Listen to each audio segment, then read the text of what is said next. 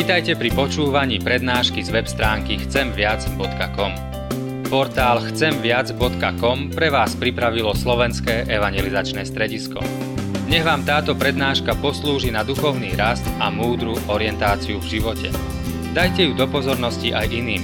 Pridajte si nás na Facebook alebo Twitter. chcemviac.com. Viac ako dáva tento svet. Sestry, vypočujte si dnes biblický text. Je napísaný v liste Efeským, v liste apoštola Pavla v 6. kapitole. Prečítame si verše 10 až 12. Napokon posilňujte sa v Pánovi a v moci jeho sily. Oblečte sa do celej výzbroje Božej, aby ste mohli obstať proti úkladom diabla. Veď náš boj nie je proti krvi a telu, ale proti kniežatstvám a mocnostiam, proti pánom sveta tejto temnosti, proti zlým duchom v nebesiach. Toľko dnes biblický text. Záver listu apoštola Pavla Efeským má svoj podnadpis v Biblii. Samozrejme, že tie podnadpisy nie sú súčasťou biblických textov. Je to skôr taká pomôcka na orientáciu. A názov tejto state je Buďme Boží bojovníci. Musím sa priznať, že ten názov tohto odseku v tej kapitole nemám veľmi rád. Keď to počúvajú nejakí neveriaci ľudia, urobia si z toho veľmi skreslený záver, ako keby sme my, kresťania, túžili po nejakej svetej vojne a chceli páchať násilie na iných, ktorých považujeme buď za neveriacich alebo priam bezbožných. Tá myšlienka o Božích bojovníkoch je známa aj z najznámejšieho husitského chorálu. Určite viete, kto sú Boží bojovníci. Je to zaujímavá pieseň, ale v niektorých veršoch aj v nej došlo trošku k nepochopeniu slova apoštola Pavla. Vyzýva brať do rúk zbraň a bojovať s nepriateľom, či neutekať z boja. Aj keď to bol v ich chápaní boj za spravodlivosť a slobodu, aj tak je to nepochopenie toho, čo chcel apoštol Pavel vysvetliť kresťanom v Efeze. Pretože tu vôbec nie je reč o boji človeka s človekom. Nie je tu reč o žiadnych zbraniach, ktoré zoberiete do rúk, aby ste niekomu inému ublížili. Pavel tu o ničom takom nepísal. To je tá hrozba nepochopenia, ktorá tu je zo strany dnešného človeka. Nejde o žiadnu svetú vojnu, nejedná sa o žiadny kresťanský boj proti nevercom so zbraňom v ruke. Ani náhodou sa tieto Pavlové slova nedajú takto vysvetľovať. Pretože v tých častiach, ktoré sme si prečítali, vôbec apoštol Pavel nehovoril o ľuďoch. Dokazuje to aj to jeho slovo. Veď náš boj nie je proti krvi a telu. Myslím, že tie slova sú úplne jasné. A že je na mieste otázka, ale čo tým myslel Pavel? S kým vlastne bojujeme? Napadlo mi pritom jedno prirovnanie, na ktorom sa to pokúsim vysvetliť. My väčšinou vidíme zlo, ktoré páchajú nejakí konkrétni ľudia. Vidíme zlodeja, ktorý kradne. Vidíme vraha, ktorý vraždí a drží v ruke zbráň a strieľa. Vidíme podvodníka, ktorý klame a podvádza, aby obalamutil svoju obeť. To sú väčšinou konkrétni ľudia, ktorí konajú konkrétne zlo a ktorých je potrebné podľa nášho práva alebo podľa našej spravodlivosti potrestať. Ale veľakrát pred tým konkrétnym zlom, ktoré ten človek spácha, je iné zlo, ktoré napríklad spôsobilo, že z toho človeka sa stal takýto zlý človek. Viete, zanedbaná výchova, neúplná rodina, rozvrátená rodina, násilie v rodine, týranie, možno dokonca zneužívanie, psychické poruchy, zlý príklad, zlé prostredie, zlá partia, či závislosti ako drogy, alkohol, absentujúca výchova. Viete, skoro za každým vážnejším zločinom v dnešnej dobe nájdete iné zlo, ktoré toho násilníka ovplyvnilo. Samozrejme, že toto naša ľudská spravodlivosť nevie zobrať nejako do úvahy, ale veľakrát je to tak, že ten vinník bol najprv obeťou a to poznačilo a ovplyvnilo ho natoľko, že sa z neho stal násilník. Preto sa apoštol Pavel snažil vysvetliť kresťanom v Efeze, že my vlastne nebojujeme proti ľuďom, že človek pre nás nie je nepriateľ a že je tiež len obeťou toho najväčšieho nepriateľa, ktorý stojí v pozadí. Preto tá veta, veď náš boj nie je proti krvi a proti telu, ono to všetko vysvetľuje.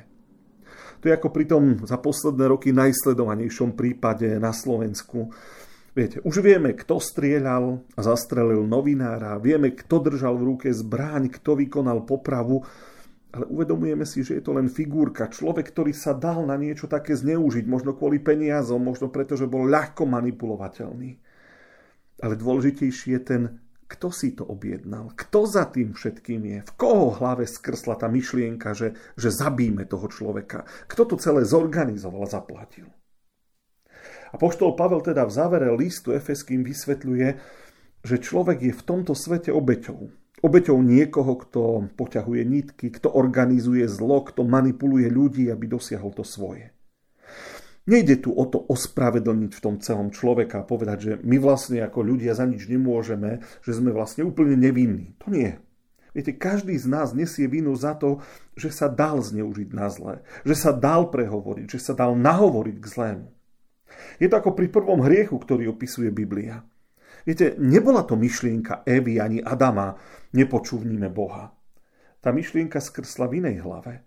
A oni dvaja k tomu boli len šikovne navedení. A znova poviem, nie je to ospravedlnenie prvého hriechu.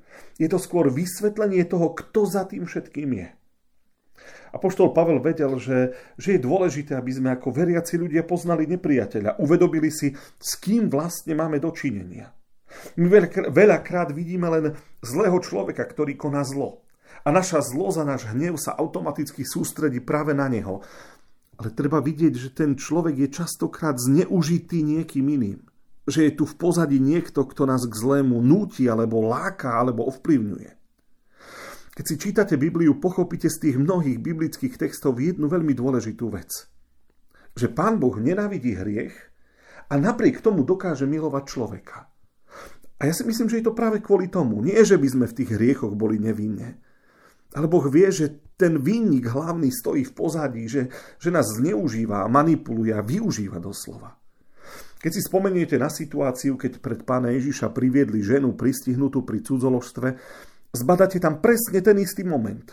Ľudia zo zástupu na čele s farizejmi žiadajú, aby bol potrestaný hriešník, sú pobúrení správaním tej ženy, chcú, aby dostala ten najprísnejší trest. Ale Pán Ježiš v tej žene vidí obeť. Obeť systému, obeť zlých životných podmienok, možno áno aj zlých rozhodnutí samotnej tej ženy, ale je to obeť. Samozrejme, že vinná, nie bez hriechu, ale v tom spravodlivom rozsudku by niečo chýbalo. Mne napríklad tam chýbal ten muž. Prečo nebol súdený s ňou? Prečo nepredviedli aj jeho? A Pán Ježiš na to povie jediný argument. Kto je z vás bez hriechu, nech prvý hodí do nej kameň.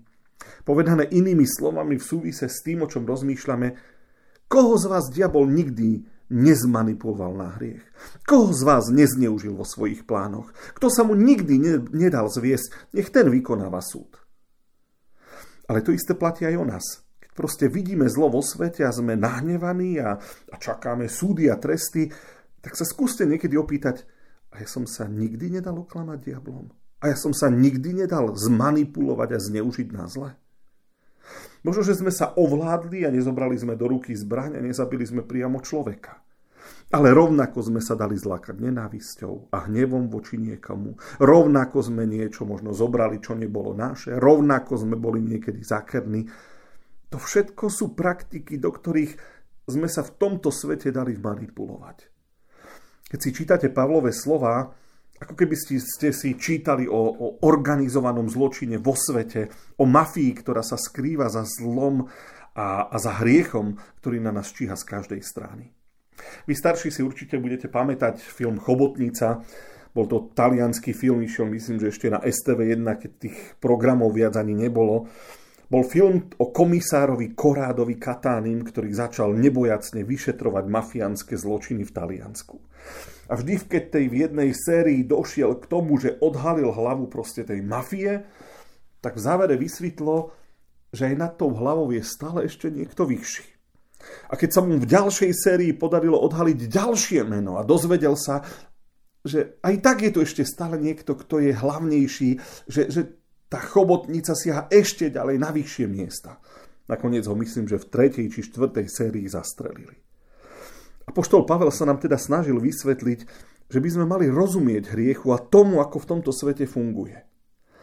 A takto na nás vyvalil, poviem, z hurta, napísal to priamo, a aby ste mohli obstať proti úkladom diabla.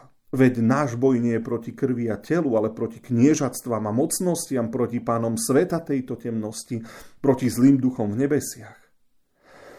Viete, keď to takto poviete, áno, znie to na jednej strane hrôzostrašne, niekomu trošku až fanaticky a fantasticky.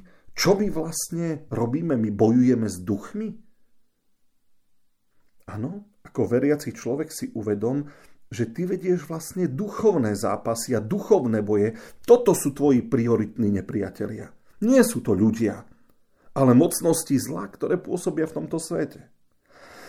Mám niekedy pocit, že tým, že sme príliš racionálni, sme zabudli na ten duchovný boj, ktorý v tom svete prebieha. Viete, veríme v Boha, ktorý je duchovnou bytosťou. Pripúšťame existenciu anjelov. Samozrejme, lebo to sú Bohom stvorené bytosti, ale nemôžete potom poprieť ani diabla ako zvrhnutého anjela, ktorý je tiež duchovnou bytosťou. A nemôžete poprieť ani to, že na jeho stranu sa pridala 1/3 anjelov, čiže sa skutočne bavíme o nejakých démonoch, o nejakých mocnostiach zla, ktoré pôsobia vo svete.